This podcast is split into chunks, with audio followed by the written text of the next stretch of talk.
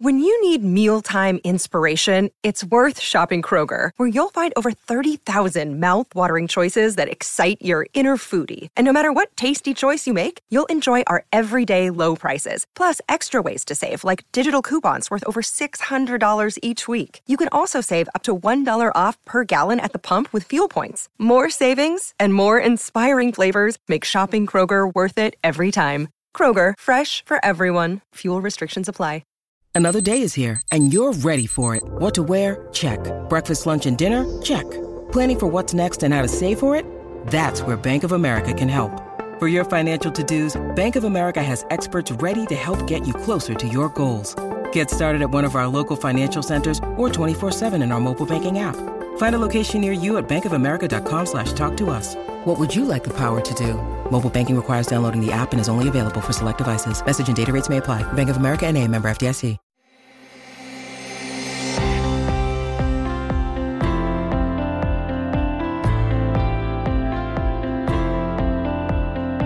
Growing up, I worked in a family restaurant in Lexington, Kentucky because I am Greek American, and that's what most of my family did for a living. However, my father did take another approach. He owned a liquor store. In both cases, providing excellent customer service was the standard because that is the formula to success in business. Then what in the hell happened to excellent customer service? Because it seems like it's harder to find than a Loch Ness monster Bigfoot, and a roll of toilet paper all put together. no, that's a scavenger hunt for the adventurous. For example, I'm a recent customer of AT&T TV, which provides a streaming TV service through the recent purchase of DirecTV.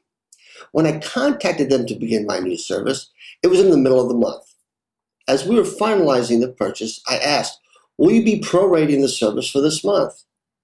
The customer service person responded we don't prorate our service anymore. We thought it was silly to do so. What? Silly? When I think of silly, I think of the MTV show Ridiculous, or YouTube cat videos, or The Office memes. I needed to look up the definition of silly to see what I was missing.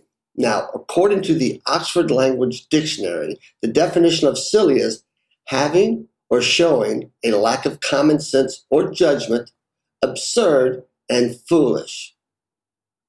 Now, I am beside myself why any organization would think it would be silly to charge the customer the exact amount of money for the service rendered.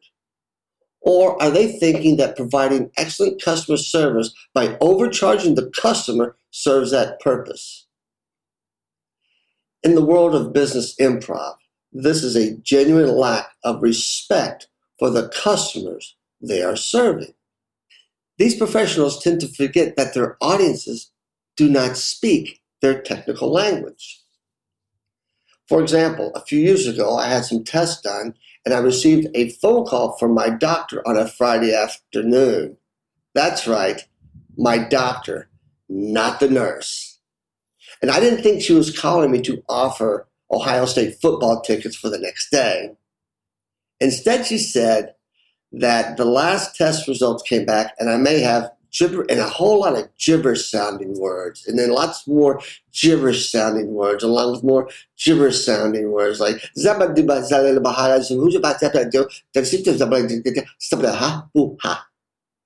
so at some point I interrupted her and said, Could you please explain this to me in plain English?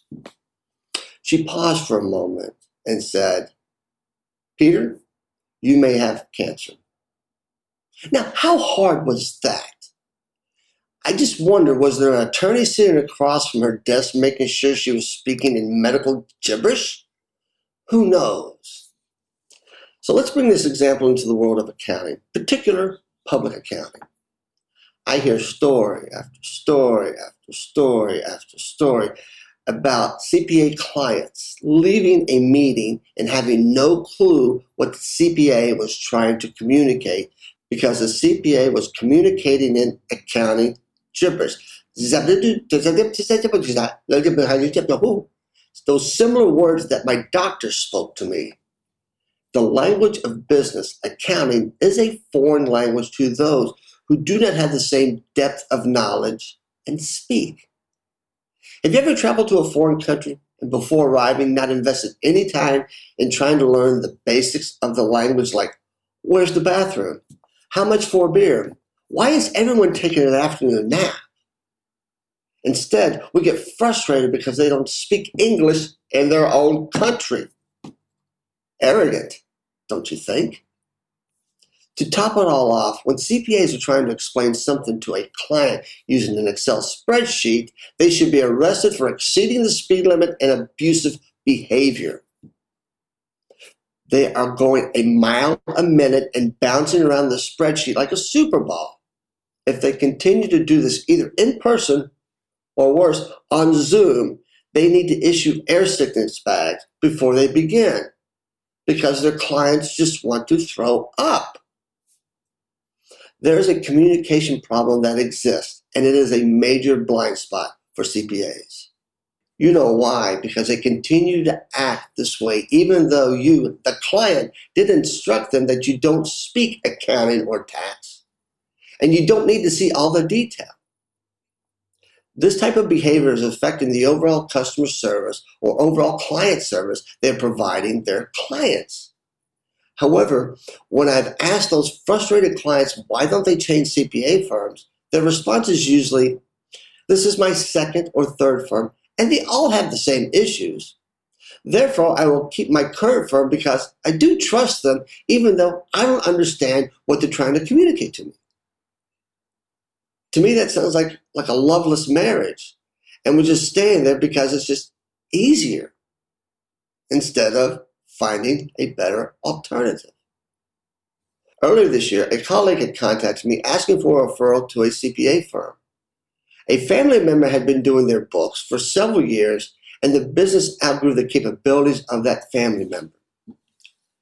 Now, on a side note, the family member suffered from excessive accounting gibberish and using excessive speeds while operating a spreadsheet. I suggested two regional firms and one small local firm. The decision was made to go with a smaller CPA firm, thinking that they would be able to communicate better with them.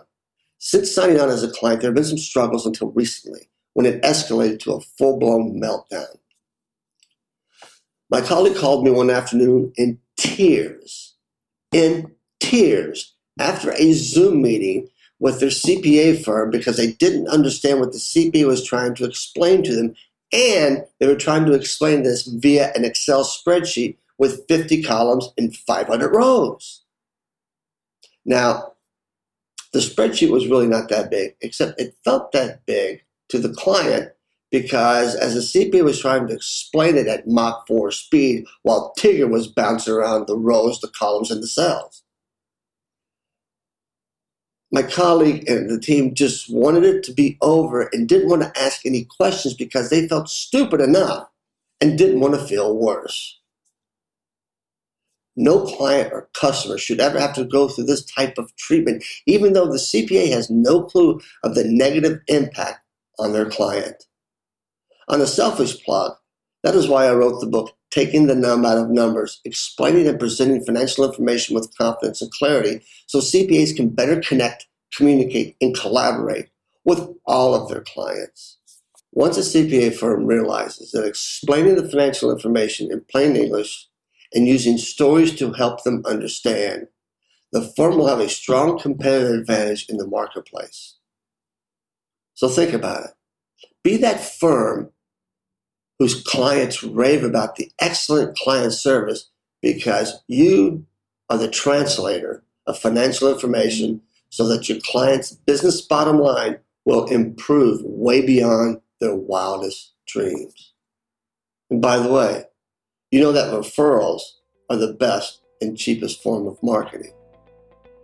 Please contact me at peter at Peter Margaritis if you'd like to discuss this dilemma that you're having with your current clients and find viable solutions in order to connect, communicate, and collaborate better with your clients.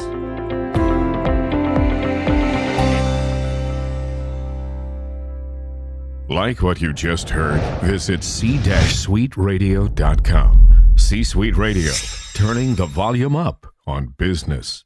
This podcast is a part of the C Suite Radio Network. For more top business podcasts, visit c-suiteradio.com.